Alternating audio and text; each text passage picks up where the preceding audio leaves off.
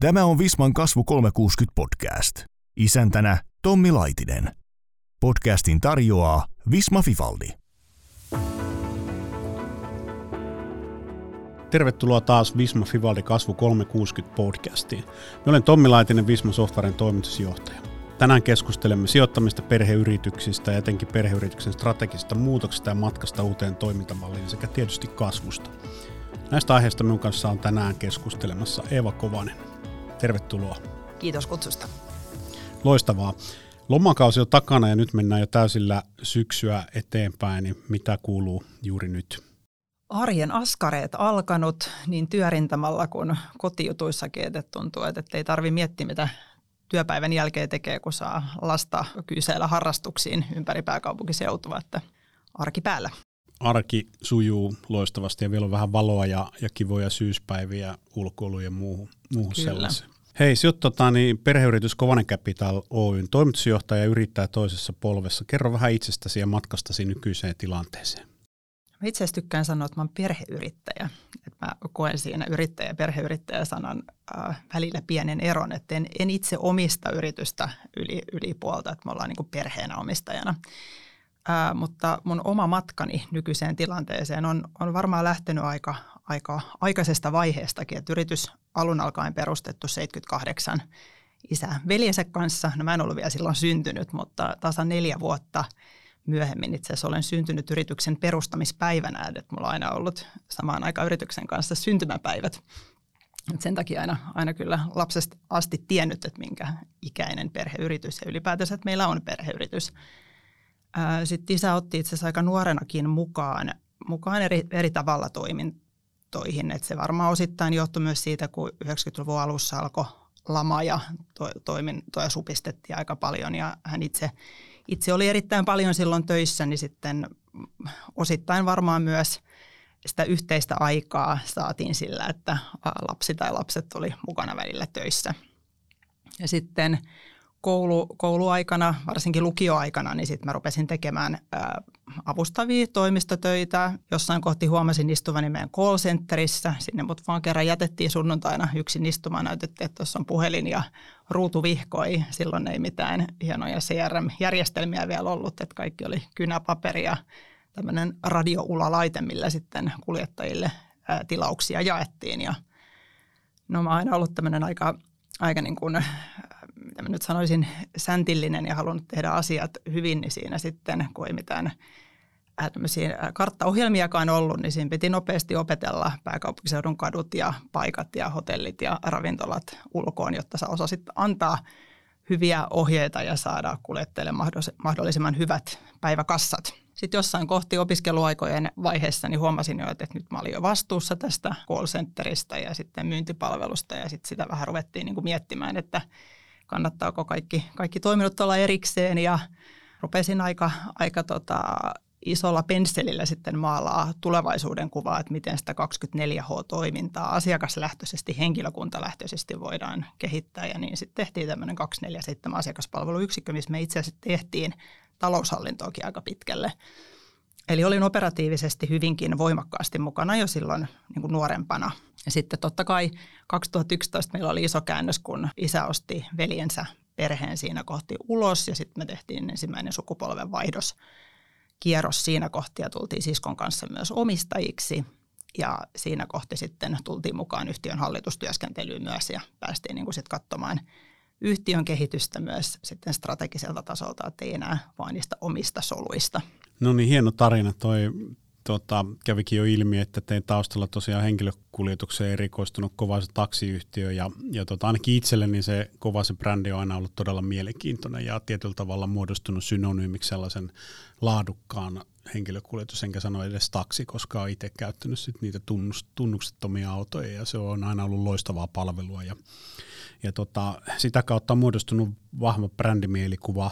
Vaikka se nyt elääkin oma elämänsä uuden omistajan huostassa, niin, niin se on erittäin kiinnostava. Miten se brändi on syntynyt ja miten se on tullut itse siinä Kovasen tarinassa brändin näkökulmasta mukana? No brändi varmasti on syntynyt siinä, että haluttu tehdä asiat aina laadulla ja hyvin. Eli ihan niin kuin semmoisista pienistä arjen yksinkertaisista asioista – Eli 78, kun isä veljensä yrityksen perusti, niin silloin ää, aluksi oli yksi, kaksi, muutama auto, että ne pikkuhiljaa lähti lisääntymään. Ja siinä vaiheessa ei vielä mitään tämmöistä niin varsinaista omaa asiakaspalveluyksikköä ollut. Eli tilaukset tuli näiden paikallisten taksidatojen kautta. Mutta millä sitten sitä omaa brändiä ruvettiin rakentaa oli se, että kun liikemiehiä varsinkin vietiin esimerkiksi lentokentälle, niin ruvettiin myymään paluukyytejä, että voitaisiko tulla siistillä tummalla autolla noutamaan ja sitten se lähti vähän niin kuin konseptoitumaan. Sitten ehkä se iso, millä Kovanen tuli ehkä sitten enemmän ihmisten tietoisuuteen oli just tämä lama, että uskallettiin toimia tukalassa tilanteessa ja keksiä ratkaisuja, millä edelleen kuljetuksia käytettäisiin. Silloin lanseerattiin periaatteessa, voi nyt näin sanoa, niin tilataksit ja aikaisemmin kun oli näitä henkilöautoja ja taksit Helsingissä muutenkin oli lähtökohtaisesti henkilöautoja, niin sitten tuli tämmöisiä niin valkoisia folkkarin jätskiautoja, me kutsuttiin niitä jätskiautoiksi ja kyljet myytiin mainoksiksi, eli ne näkyy oikeasti kaupungilla, että oli HPYn puhelinluottelua kyljessä ja mitä kaikkea siellä olikaan. Ja sitten ne meidän isottomat logot. Silloin tuli se oma puhelinnumero – Silloin se oli vielä 9400 ja mistä tämä itse asiassa puhelinnumero Jurta niin oli tota, Tenniksestä, että me ollaan oltu tämmöinen tennisperhe aina, että voitetaan vastustajat 606060. Ja myöhemmin sitten, kun ei enää kännykkänumero ollut, niin sitten se 160 jäi pois ja siirrettiin naisten liigaa, eli 6060 oli enää sitten jatkossa numero. Mutta varmaan se tilataksi-juttu oli se, ja silloin päästiin iskemään jääkiekkopelaajia, jotka Suomessa on näkyviä, saavat paljon lehdistössä palstatilaa, muusikot. Eli nämä, kellä on paljon tavaraa, kun ne liikkuu, he tarvitsi näitä tila-autoja ja rupesivat tilaa niitä autoja suoraan meiltä ja sitten sit pikkuhiljaa syntyi käsite, että ei tilattu taksia, vaan tilattiin kovanen. Et mä sanoisin, että se on ehkä ollut se kulmakivi, minkä ympärille sitten on lähdetty rakentaa muita – ja kyllä sitten se, varsinkin sitten tässä meidän myyntitilanteessa, mikä ratkaisi, niin autojahan sä saat kaupasta. Mutta se, että sä saat sen palveluprosessin, palvelukonseptin toimimaan, niin kyllähän se tarvii sen huippuhenkilökunnan. Ja se meidän asiakaspalvelu 24H-yksikkö oli semmoinen, että ei sitä kukaan pystynyt kopioimaan. Kuulostaa hyvältä. Me, me ollaan tässä podcast-sarjassa aikaisemminkin puhuttu palvelusta ja ehkä vähän siitä, että se ei ole se suomalaisille kaikkein ominaisin toiminnan tapa tai muoto. Miten te olette onnistunut rakentaa tai onnistuitte rakentaa silloin niin hyvän palvelun? Miten se henkilökunta lähti mukaan tähän? No me, me ollaan oltu aika tämmöinen niin flätti organisaatio itse paljon toiminnassa mukana, että, että mulla itselläkin on taksiliite ja olin paljon siellä keskuksessa töissä, että, että henkilökunta näki, että, että sitä ei vaan ylhäältä johdettu, vaan me myös tiedettiin ja kuunneltiin ja yhdessä tehtiin – ja sitten semmoinen can do-asenne, että se oli yksi meidän tavallaan niin kuin arvoiskin tämmöinen can do, että, että, että lähtökohtaisesti me ei sanota asioihin ei, vaan me etsitään ratkaisuja. Ja moni meidän itse asiassa palvelukonseptikin tuli sitä kautta, kun asiakkaalla oli joku ongelma. Sitten oltiin, että hetkonen, että joo, että no kyllähän tämmöisenkin homma voisi toteuttaa ja sitten sit tehtiin ihan niin kuin palvelu. Aivan. Tuossa kuulostaa, kuulostaa siltä, että olette olleet hyvin lähellä asiakasta ja käyttäjä koko ajan siinä kun sitä konseptia on viety eteenpäin ja se on varmaan se oppi, mitä kannattaa kantaa eteenpäin muihinkin yrityksiin. Kyllä. Podcastin tarjoaa Visma Fifalli. No tämä nyt tota, niin, sitten on muuttunut tämä teidän tilanne, kun te olette perheenä myynyt nämä varsinaiset operatiiviset liiketoiminnat uusille omistajille edellisen vuosikymmenen loppupuolella ja nyt te toimitte tällaisessa family office-moodissa Eli käytännössä olette, olette sijoitusyhtiö, varmaan aika aktiivinikin sellainen, niin miksi ja miten te päädyitte tällaiseen tilanteeseen näihin yrityskauppoihin ennen kaikkea?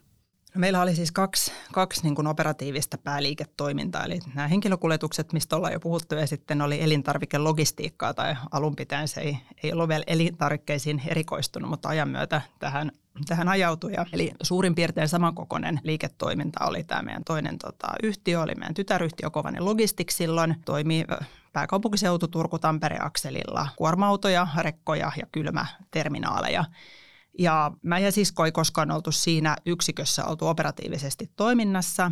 Ja silloin 2011, kun me ostettiin Sedän perhe ulos yhtiöstä, niin se oli aika selkeä, että yhden perheen resurssit on rajalliset niin ajankäytöllisesti kuin myös niin kuin fyysisen pääoman kanssa, niin piti keskittyä johonkin. Ja myös maailma oli mennyt siihen, että se tavaralogistiikka ei ole ollut enää niin kuin niin kova katteista, mitä se joskus oli, niin se oli, se oli selkeä strategia meille, että, sille liiketoiminnalla jossain kohti ruvetaan etsiä uutta omistajaa. Me lähdettiin sitä työstämään.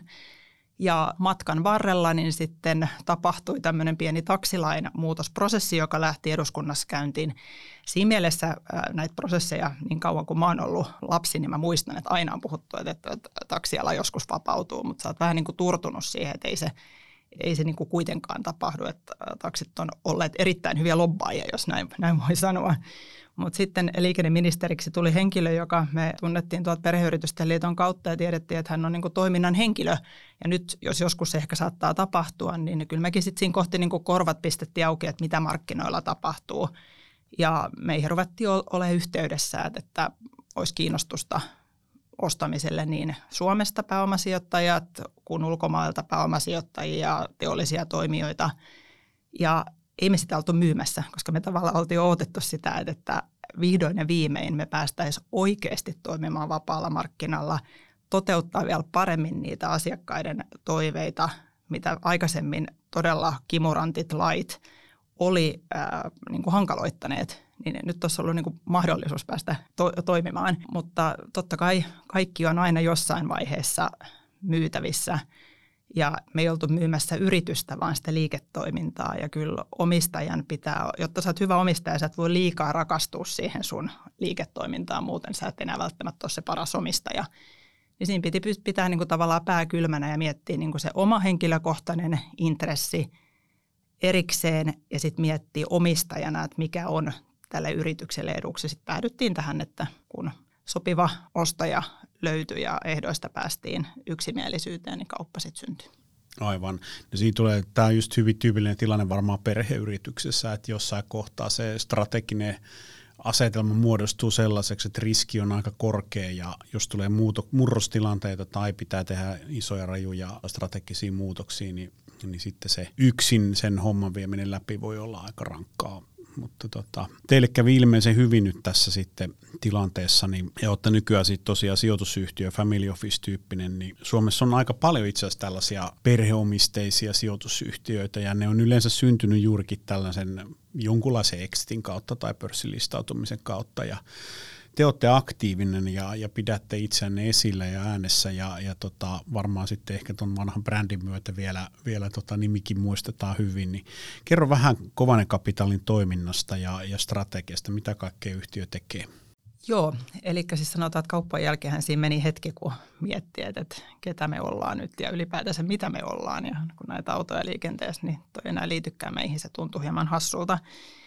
No sitten me pidettiin tämmöiset niin omistajastrategiapäivät, mitä mun sisko lähti sitten fasilitoimaan ja lähdettiin ihan miettimään niin omistajan tahtotilaa. Omia arvoja, niistä yhdistettiin yhteisiä arvoja, meidän omistaja-arvoja, omistajista tahtotilaa ja, ja kyllä meillä oli selkeä, että me halutaan jatkaa perheyrityksenä että me ei henkilökohtaisesti kukaan, kukaan niin kuin haluttu, haluttu jatkaa omillaan. Että kyllä me ollaan sitä mieltä, että siinä perheessä on se voima ja sen meidän yhteisössä. Ja me ollaan eri, erilaisia, vaikka myös samanlaisia, niin siinä on etua. Ja sitten se, että kun me ollaan aina oltu ihmisten me ollaan oltu people businessissa, me ollaan oltu äh, palvelualalla, missä, mikä on niin kuin riippuvainen totta kai asiakkaasta, mutta ennen kaikkea henkilökunnasta, niin se, että sä olisit puhtaasti pelkästään sijoitusyhtiö, joka tekee passiivisia sijoituksia, niin se ei millään tuntunut niin kuin meidän omalta, se ei ollut meidän DNAta, niin kyllä meillä oli selkeä, että me halutaan osallistua tämän yhteiskunnan talko- talkoisiin ja auttaa, auttaa muita yrityksiä myös sit kasvamaan. Ja sen takia sitten, no me ei voida tietenkään meidän, meidän sijoitussalkulla kilpailla isojen toimijoiden kanssa, niin sitten pitää miettiä se, että mikä on se, missä me pystytään kilpailemaan, mitä me pystytään antamaan – niin me tehdään lähtökohtaisesti vähemmistösijoituksia näissä suorissa sijoituksissa ja ne on sellaisia, missä me ollaan aktiivisina omistajina, kumppaneina mukana, eli autetaan niitä yrittäjiä, yrityksiä kasvamaan, kehittymään. Ja jossain vaiheessa sitten, jos tulee tilanne, että exitti olisi tulossa, niin sitten autetaan siinäkin, mutta me, me ei lähtökohtaisesti haeta näitä – kohteita sen perusteella, että pitäisi olla joku 5-7 vuoden päästä oleva exitti, mitä perinteinen pääomasijoittaja taas sitten saattaa ajatella. Että me voidaan olla pitkäaikainenkin kumppani. Aivan, eli teillä on tämä perheyritysten kvartaali, eli 25 vuotta vai miten se nyt menikään? Joo, näin, että se on ihan hy- hyvä, hyvä maininta 25 vuotta, mutta sanotaan, että ei se tietenkään ta- tavoite ole, että pitää olla 25 vuotta. Joku ajattelee, että joutuu meidän kanssa sitten ole 25 vuotta kumppanina. Että tilanteet elää ja niiden mukaan sitten pitää osaa muokkautua, mutta me voidaan olla pitkäaikainen tai lyhytaikainen kumppani, että mikä on yrityksen tulevaisuuden kannalta se paras vaihtoehto.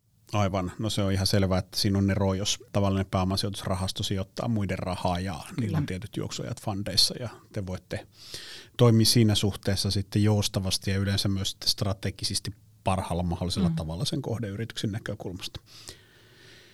No voisi kuvitella, että aktiivinen omistaminen ja kehitysyhtiönä toimiminen ja ennen kaikkea pääomasijoittamisen rytmi on hyvin erilaisia kuin logistiikka-alaan tai henkilökuljetuksen operatiivinen ja kenties hektinenkin toiminta, niin se voi tietysti olla täyttä harhaa ja vaan kaukaa katsottuna asia on näin, mutta miten sinä omasta mielestä vertailet kokemuspohjasi nähdä näitä kahta aika erilaista liiketoimintaa toisiinsa?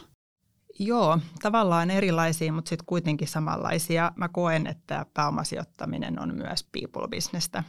Sä sijoitat ihmisiin – Totta kai siellä pitää olla hyvä liiketoiminta-idea taustalla, mihin sä uskot. Mutta vaikka olisi hyvä idea, mutta sä et usko niihin ihmisiin tai teille ei niin kemiat synkkaa, niin ei sellaiseen kannata lähteä mukaan. Se ei ole kenenkään etu. Että pelkkä tuottomielessä mun mielestä ei voi lähteä. Et kyllä, kyllä mä sanoin, että on paljon samaa. Sitten meidän, meidän ala oli hyvin hektinen aikaisemmin, että me oltiin 24-7 alalla. Asiat tapahtui todella nopeasti niin kuin siinä operatiivisessa toiminnassa. Sen voi sanoa, että on myös startup-kasvuyrityspuolella ihan sama, että nopeasti tapahtuu. Välillä musta tuntuu, että meidän vanha liiketoiminta on ollut itse asiassa hyvinkin hidastemposta, jos mä vertaan, miten, miten välillä tota, näissä startup-kasvuyrityksissä tulee päätettäviä asioita, pitää nopeasti reagoida. Mitä mä nyt sitten sanoisin niin perheyritysnäkövinkkelistä, niin vaikka meillä oli hektinen toimiala siinä operatiivisesti, niin kyllä me aina katsottiin sit rauhassa pitkälle. Ja se on sitten taas ehkä sit ero tähän nykytilanteeseen, että missä me taas sit voidaan olla apuna, apuna näille kohdeyrityksille, että opittaisiin rauhassa katsomaan myös sinne pitkälle, että ei ole vain niitä lyhkäisen ajan strategioita ja niitä exit-strategioita, vaan mietittäisiin vähän pidemmälle sitä, sitä yritystä, vaikka se ei enää olisi niin kuin omassa omistuksessa, koska mä uskon, että silloin saa sen parhaan, parhaan tota, lopputuloksen. Aivan. No te sijoitatte, tietysti teillä on, on varmaan salkku aika hajautettu, mutta jos puhu, pysytään näissä nyt näissä kehittyvissä yrityksissä, startupeissa, niin minkä tyyppisiä yrityksiä te etsitte? Sanotaan startup-puoli me ollaan ää, lähtökohtaisesti taklattu, jos nyt näin voi sanoa. Meillä on, meillä on itsellä pieni tiimi, että minä ja siis kooperatiivisesti, vaan sitten meillä on aktiivinen hallitus, missä on myös ulkopuolisia niin me ollaan tehty se, että tämmöiset niin kuin alkuvaiheen startupit vielä, ehkä keskivaiheenkin startupit, niin niihin lähtökohtaisesti sijoitamme äh, Venture Capital Fundien kautta, että ollaan parissa sellaisessa tällä hetkellä mukana. Ja sitten nämä suorat sijoitukset, missä me ollaan sitten kasvollisina kumppaneina mukana, niin olisi enemmän sitten myöhäisen vaiheen startuppeja tai jopa jo siinä kasvuyhtiövaiheessa, missä pitää ruveta sitten rakentaa niitä prosesseja. Eli yhtiöt, jotka ei ole enää välttämättä VC-fundien skoopissa, mutta ei vielä pääoma niin P kypsiä, eli siinä jää aika iso gappi väliin, eli itse asiassa suurin osa suomalaisista yrityksistä. Ja ää, niin se, se on niin kuin se, mihin me keskitytään. Tuo on mielenkiintoista. Tota, itse olen sitä miettinyt aika paljon ja, ja tietysti olen itsekin tehnyt jonkun verran tällaista bisnesenkelityyppistä sijoitustoimintaa, niin myös tuntuu jotenkin, että sieltä löytyy sellainen tietyt kuolemanlaaksot niiden yritysten kasvuvaiheessa, joista ne yrittäjät ei helposti pääse itsenäisesti yksin ohi. Ja siinä, se on niin se kohta, missä tapahtuu paljon arvonluonteja ja jotenkin mulle on muodostunut sellainen käsitys, että jos on niin kymmenen ihmistä miljoona euroa liikevaihtoa tai jotain tämän tyyppistä, niin siinä kohdassa helposti kasvu pysähtyy. Ja sitten jos sinne menee mukaan, niin on mahdollisuus kiihdyttää aika nopeastikin sen yrityksen toimintaa ja, ja tota, kasvua. Mutta en tiedä, miten teillä nyt sitten nämä koko luokat ja muut, muut tota, millaista roolia ne näyttelee. Mutta itse olen nähnyt ton kohdan hyvin mielenkiintoiseksi. Se sopii ehkä just tällaiselle vähän niin kuin Lonely Rider yksinäisen mm. tota, sijoittajan näkökulma. Kyllä meillä on se myös, että, että nämä suorat sijoitukset, niin se mikä se meidän osaaminen on palvelubisnes, business, niin kyllä me niissä yritetään keskittyä palvelubrändeihin – ja sitten näiden VCden kautta sit voidaan mennä enemmän sitten tekkiyhtiöihin muihin mukaan, mikä välttämättä ole semmoinen, keille meillä olisi niin paljon annettavaa sitten suorissa sijoituksissa. Joo, ja se on aika jännä itsekin, kun vaikka me on ollut teknologia-alalla koko ikäinen, niin se ei kiinnosta samalla tavalla. Se on aika vaikea alue ja, ja tota, siinä pitää hajauttaa aika paljon, jotta onnistuu ja se johtaa Kyllä. helposti just tuohon, että fundit on parempi tapa kuin, kuin yksittäiset suorat sijoitukset. Podcastin tarjoaa Visma Fifalli. No mutta hei, tota, niin, kuten on käynyt jo tässä keskustelussa ilmi, niin Kovanen Capital on hyvin leimallisesti perheyritys ja, ja tota, olet maininnut monta kertaa sen nyt tässä ja se on itse aktiivinen jäsen Perheyritysten liiton hallituksessa. Ja mitä tämä järjestötoiminta tuo, tuo sinulle, millaista se on ja miksi se kiinnostaa? Perheyritysten liitto täytti itse asiassa tänä vuonna 25 vuotta. Että moni, moni saattaa luulla, että tämmöinen organisaatio on ollut yhteiskunnassa pidempään, koska perheyrityksillähän on monella erittäinkin pitkä historia, mutta liitto itsessään kovin nuori. Se mulla on antanut itse asiassa todella paljon. Yrityksiä on laidasta laitaan jäsenenä, mutta se, mikä mun mielestä siellä on ihana verrattuna moneen muuhun organisaatioon, on se, että siellä puhutaan niistä, toki on edunvalvontaa ja niin kuin muuta tärkeää asiaa, mitä, millä pitää niin kuin saada yhteiskunta ymmärtämään, että perheyritykset on yhteiskunnan niin kuin tärkeä selkäranka, mutta se, mitä sä niin kuin omistajana saat mahdollisena tulevana omistajana, entisenä omistajana, jos sä oot jo niin kuin luopunut omistuksesta seuraavalle sukupolvelle, niin on se henkinen tukiverkosto, ne sparraukset, ne keskustelut niiden ihmisten kanssa, vaikka olisi iso perheyritys vaikka seitsemännessä sukupolvessa, itse edustan toista sukupolvea, niin ne arjen ongelmat kuitenkin on yllättävän samanlaisia. Ja niistä on ihana, kun siellä on se luottamuksen ilmapiiri, niin sä pystyt periaatteessa puhumaan lähes kaikesta. Niin se on antanut paljon. Ja sen, sen takia nyt mä ensimmäistä kautta hallituksessa, niin kun tähän kunniatehtävään kysyttiin, niin ei mulla ollut kahta sanaakaan, että mä olisin tästä kieltäytynyt, koska se on antanut mulle niin paljon, niin mä haluan antaa myös sille toiminnalle takaisin. Joo, ja tutkii itse kyseisen liiton toimintaa ja jäseniä, niin aika kovaa porukkaa. Siellä on yrittäjän näkökulmasta monia tällaisia esikuva-asemankin nousseita, nousseita yrittäjiä. Varmasti aika inspiroiva verkosto kyseessä. On, mutta se, että sanotaan näin, että kuitenkin liitolla on vielä paljon tehtävää siinä, että me saadaan aktivoitua niitä perheyrityksiä, ketkä ei ole jäseninä jäseniksi, koska se on se ainut tapa, että me saadaan tässä yhteiskunnassa sitä vaikuttavuutta ja tuotu esille sitä, ei vaan sitä, että joku perintövero pitää saada alas, vaan se, että perheyritykset luo työpaikkoja oikeasti, ovat selvinneet monista sodista – monista vaikeista paikoista. Ja silloin kun on vaikeaa, niin se pääoma ei karkaa ulkomaille, vaan pidetään tästä omasta yhteiskunnasta huolta. Niin se, se on niin kuin asia, mitä päättäjätkin vasta ymmärtää siinä vaiheessa, kun on tarpeeksi muskeleita ja niitä muskeleita ei saa, saa jollei meillä ole tarpeeksi jäsenistöä. Et siinä, on, siinä on meillä vielä työtä tehtävänä, että saadaan, saadaan lisää jäseniä. Aivan. No tuossa tuohon mennäkin, tai olikin tarkoitus mennäkin just tähän näkökulmaan, että mikä on niin yrittäjyyden rooli Suomessa, mutta itse näen, että perheyritykset on tietyllä tavalla sellainen erittäin vakauttava elementti yhteiskunnassa, että, että ne luo arvoa ja, ja tota, niissä on jatkuvuutta, niissä on todella pitkä jatkuvuus ja se, se on ehkä sellainen vakauttava elementti, mitä ei välttämättä pörssiyritykset tai sitten pienemmät pienemmät ei-perheyritykset niin pysty tuomaan. Nyt hyvin mielenkiintoinen. Miten tota, jos tästä jatketaan, tartutaankin vähän tuohon perheen rooliin sitten siinä yrittäjyyden näkökulmassa, niin, niin tota, perheyritykset tosi tärkeä osa, niin kuin tuli mainittu suomalaista yrittäjäkenttää, mutta mitä ulottuvuuksia se perhe nyt sitten tuo siihen yrittämiseen ja miten se esimerkiksi teillä Kovasella näkyy, että te olette tiivis perhe ilmeisesti ja se on ollut tärkeä arvo, arvo tässä, niin miten se näkyy sitten siinä konkreettisessa työnteossa ja yrittämisessä? perhehän tuo kasvot kaikille toiminnalle. Et mun mielestä se on niinku se, ja se tuo sen inhimillisyyden, sydämen. Sä et ole vain joku kummallinen taho, joka omistaa, vaan se on niinku selkeä, kuka tämän yrityksen omistaa ja ke, keille tässä tehdään töitä ja keiden kanssa nimenomaan tässä tehdään töitä. Että ar- arvo pohjan luo se perhe, omistaja-arvo, niin sitä kautta yrityksen arvot ja miten, sitä, miten se yritys toimii. Eli perhe luo sellaista vastuullisuuden raamia sille tekemiselle jo Kyllä. ennen kuin ollaan puhuttu näistä asioista isommin. Kyllä, että nykyisin se on hienoa, että vastuullisuusasiat on, on isossa skoopissa, mutta perheyritykset varsinkin, ne keillä, niin kuin meilläkin oli sukunimi, tai on edelleenkin yrityksen, osana yrityksen nimeä, niin ethän sä voi pakoilla sitä vastuuta, että sä oot joutunut opettelemaan ja saanut opetella toimimaan vastuullisesti. Että tavallaan, että monelle perheyritykselle vastuullisuusasiat on hyvinkin itsestään selviä, koska niin on jouduttu ja saatu aina toimia.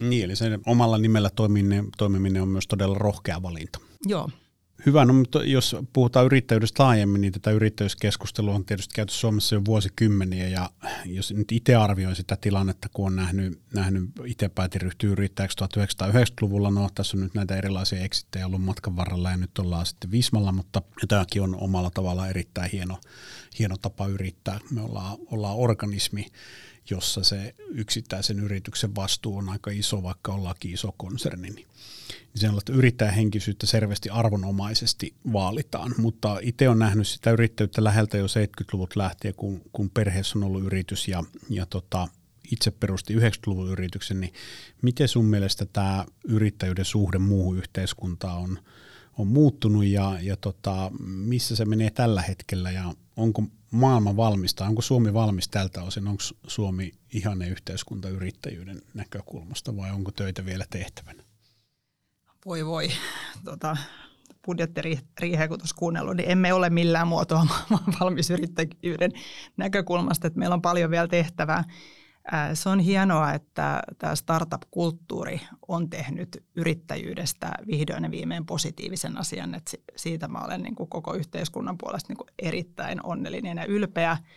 Mutta sitten mikä on ongelma, mitä ei sit niinku isommassa kaavassa ymmärretä sitä, että yleensä siihen yrittäjyyteen, okei, totta kai riippuu nyt, että puhutaanko niinku ammatinharjoittaja yrittäjyydestä, joka monesti se yritystoiminta lakkaa siinä vaiheessa, kun yrittäjä itse lopet, lopettaa sitten niinku työnteon versus sitten yrityksiin, missä omistajuus siirtyy sukupolvilta toisille.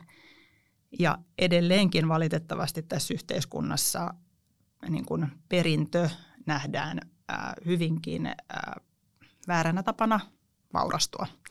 Ja se on sääli, koska sehän, jos katsoo nyt vaikka länsinaapuria, niin heillä on pääomia ja eihän niitä saada millään muuten, jos ne ei voi yli, yli sukupolvien se varallisuus kertyä. Eli tällä omistajuudella on iso merkitys omistajuudesta puhumisella. Nyt on hieno homma, että Aalto-yliopistoon saatiin vihdoin ja viimein omistajuuden professuuri, että tullaan saamaan akateemista tutkimustakin tämän, tämän työn taustalla. Että, että kyllä tässä ollaan eteenpäin menossa, mutta erittäin paljon vielä asian suhteen tehtävää. Aivan, toi on hyvä näkökulma, että omistaminen on oma taitolajinsa ja, ja tota sen niin sanotusti oppiminen ja ymmärrys siitä, mitä se tarkoittaa. Niin sitä, se on osa yrittäjyyttä, se, se on osa, aivan, kyllä. Joo, ja tämä on just, just menee helposti pienissä yrityksissä sekaisin, kun se yrittäjä on kenties totta kai omistaja, sitten se on toimitusjohtaja ja, ja tota palkanlaskija ja, ja vielä tekee sitten sitä varsinaista duunia, mistä se raha tulee, niin, niin siinä on vaikea jo nähdä niitä, niitä kaikkeja aspekteja.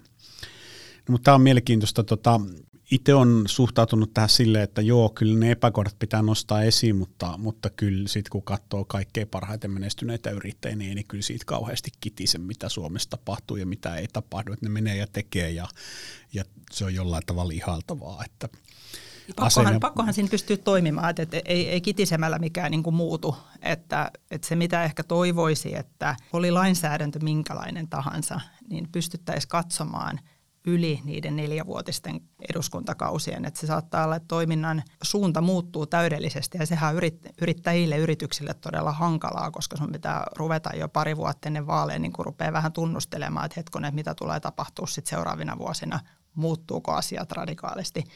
Eli ehkä semmoinen niin kuin yleinen tietoisuus ja vakaus auttaisi, oli tavallaan ne päätökset mitä tahansa. Onko yrittäjyydellä kasvot Suomessa, että tarvittaisiko me enemmän vielä sellaisia hahmoja, jotka nousee sieltä, sieltä kentältä esiin ja, ja tota edustaa tavallaan sitä näkökulmaa ja, ja ehkä jopa voi sanoa ideologiaa?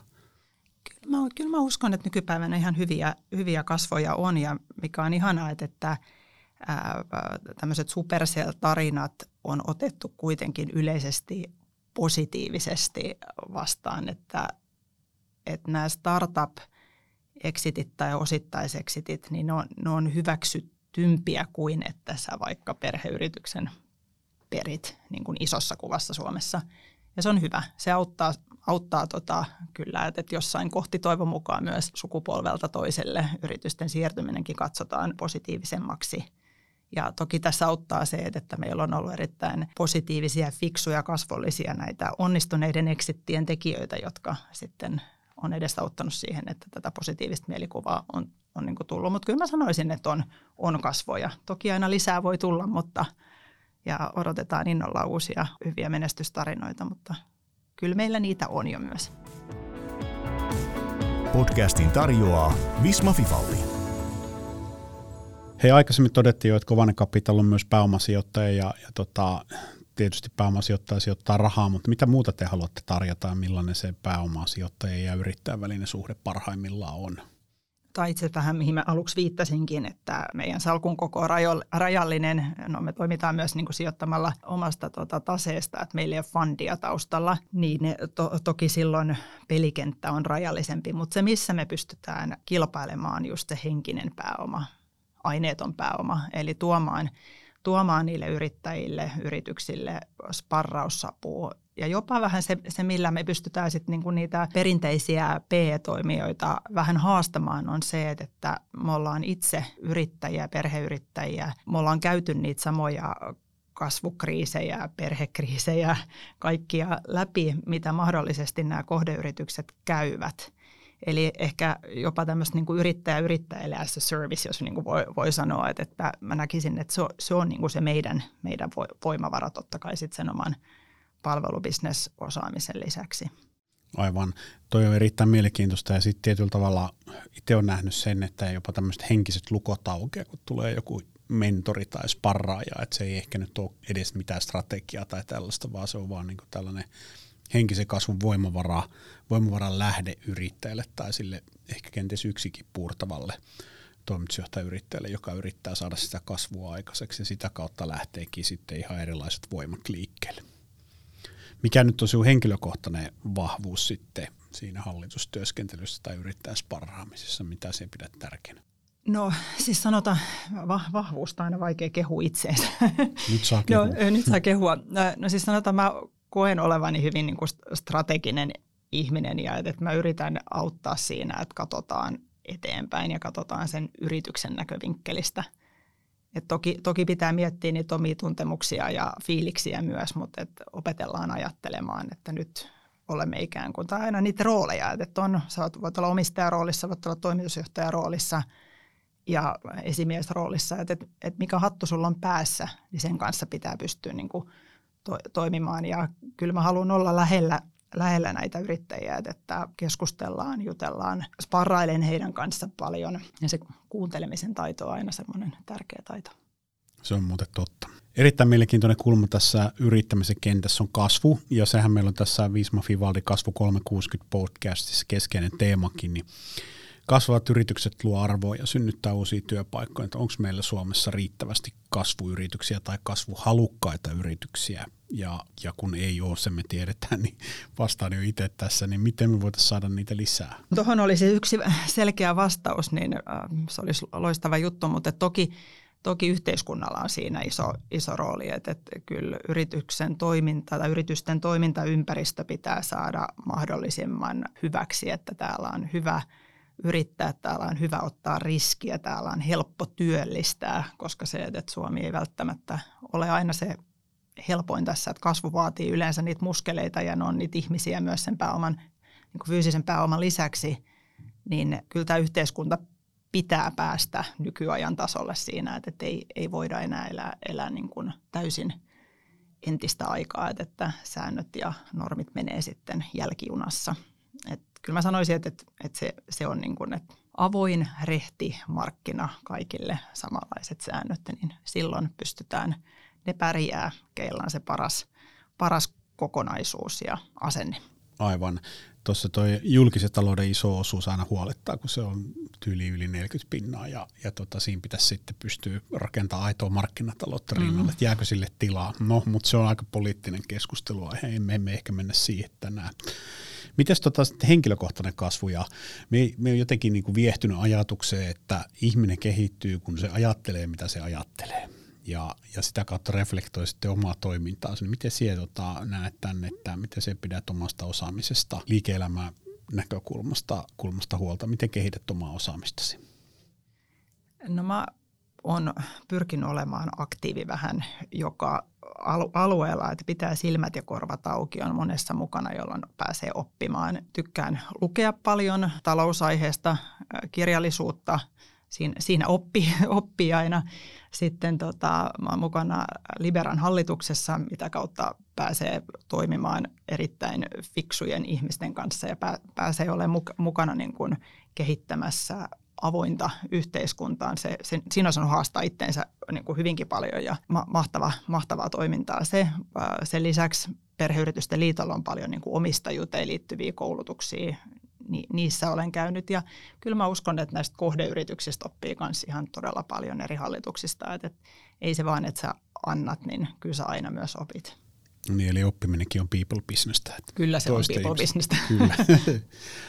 Hyvä, jos jatketaan tota, niin kasvusta vielä aiheena, niin millaisia tavoitteita te olette perheyritykselle niin Kovanen kapitalilla asettaa, asettanut, että mitä te tavoittelette? Kasvumielessä vai Kasvumielessä tai no teillä on varmaan joku visio ja missio, että mitä kohti mennään. Niin. No sano, sanotaan tämmöiset niin kuin perinteiset tunnuslukuajattelut sijoitusyhtiöillä on, on vähän erilaiset kuin kuin sitten jotain muuta liiketoimintaa tekevillä yrityksillä, mutta kyllä me halutaan olla niin kuin aktiivinen toimija. Me ei missään nimessä haluta passivoitua perheyrityksiä, varsinkin niin kuin perheomisteisia sijoitusyhtiöitä monesti haukutaan siitä, että se raha laiskistuu, niin tähän emme halua osallistua. En mä voi sanoa osallistua, ei se välttämättä aina totuus ole, mutta ei haluta tälle, tälle ajatukselle antaa enempää siipiä ainakaan. Ja määrällisesti kohdeyrityksiä ei pysty samanaikaisesti liikaa olemaan, jotta pystyy antaa niille olemassa oleville, että tavallaan että sitä kasvua ei välttämättä sitä kautta, mutta eri tavalla sparraamalla niitä yhtiöitä ja saada ne kasvamaan, niin sitä kautta me pystytään myös sitten kukoistamaan. Aivan. Teillä oli yhtiöarvoissa varmaankin periytyy sieltä, sieltä alkujuurilta sanana liike, ja se on aika harvinainen arvo, en ole kuullut ehkä koskaan mu- aikaisemmin, ja viehdyin kovasti siitä ajatuksesta, että, että aina pitää olla liikkeessä ja mennä eteenpäin ja tehdä, ja ei saa pysähtyä paikalle, ehkä se just Kyllä. voisi ollakin semmoinen isompi tavoite, tavoite monessakin suhteessa. Hei, ollaan lähestymässä jakson loppua, niin meillä on tässä perinteinen osio, missä, missä tuota vieras kertoo aina lopuksi kolme omaa nostoa yrittäjälle tai johtajalle, johtajalle, miten saada oma liiketoiminta kasvuun, niin mitkä on Eeva Kovanen siun kolme vinkkiä yrittäjälle tai johtajalle? No ne, mistä itse, itse niin kuin yritän pitää kiinni, kun lähdetään toimimaan uuden, uuden tota kohdeyrityksen kanssa, että selkeä strategia, ei pelkästään se lyhkäisen ajan, vaan että pystytään katsoa myös pitkälle. Eli operatiivinen strategia ja sitten se useamman vuoden päähän. Toki sen pitäisi olla rullaavaa, että ei, ei niin jumituta siihen. Sitten kakkosena sanoisin, että kasvuyrityksillä nimenomaisesti, että jos on lähdetty perustajayrittäjistä tai yrittäjästä, niin se on aika monesti sillä tavalla, on ikään kuin ajatuksen tasolla prosessit, mutta ei käytännön tasolla. Ja ne pitäisi saada sillä tavalla kuntoon, että ne prosessit tai prosessien puuttumattomuus ei näy asiakkaalle. Eli mä aina saan näppylöitä, kun joku kertoo asiakkaalle sanan prosessi. Mun mielestä sitä ei saa ikinä mainita ulospäin, mutta ne pitää olla sisäisesti kunnossa. Että se on niin kuin semmoinen, mihin, mihin itse, itse tykkään keskittyä. Sitten kolmantena, niin valitan ne parhaat itselle sopivat kumppanit kulloiseenkin tilanteeseen. Ja se myös, että ei, ei tarvitse jäädä naimisiin välttämättä sitten niiden kaikkien kumppaneiden kanssa. Että kun tilanteet muuttuu, niin eri tilanteisiin on sitten eri vaihtoehtoja, jotka toimii parhaiten. Et, et tässäkin pitää pysyä siinä liikkeessä mukana. Et, et nämä, nämä mä ehkä sanoisin. Loistavaa. Eli Eevan ohjeet oli selkeä rullaava strategia sekä lyhyen pitkän aikavälin näkökulmista. Toisena käytännön tason prosessit kuntoon ja niin, ettei ne erikseen näy asiakkaille. Ja kolmantena, että valitse parhaat itsellesi sopivat kumppanit kulloisenkin tilanteeseen. Näillä ohjeilla aivan varmasti päästään kasvun tiellä eteenpäin. Kiitos kun kuuntelit Visma Fivaldi Kasvu 360 podcastia. Seuraava jakso jälleen kahden viikon kuluttua. Käykää ihmeessä tykkäämässä, jakamassa ja myös kommentoimassa sekä myös ehdottamassa uusia vieraita. Kiitos kun kuuntelit.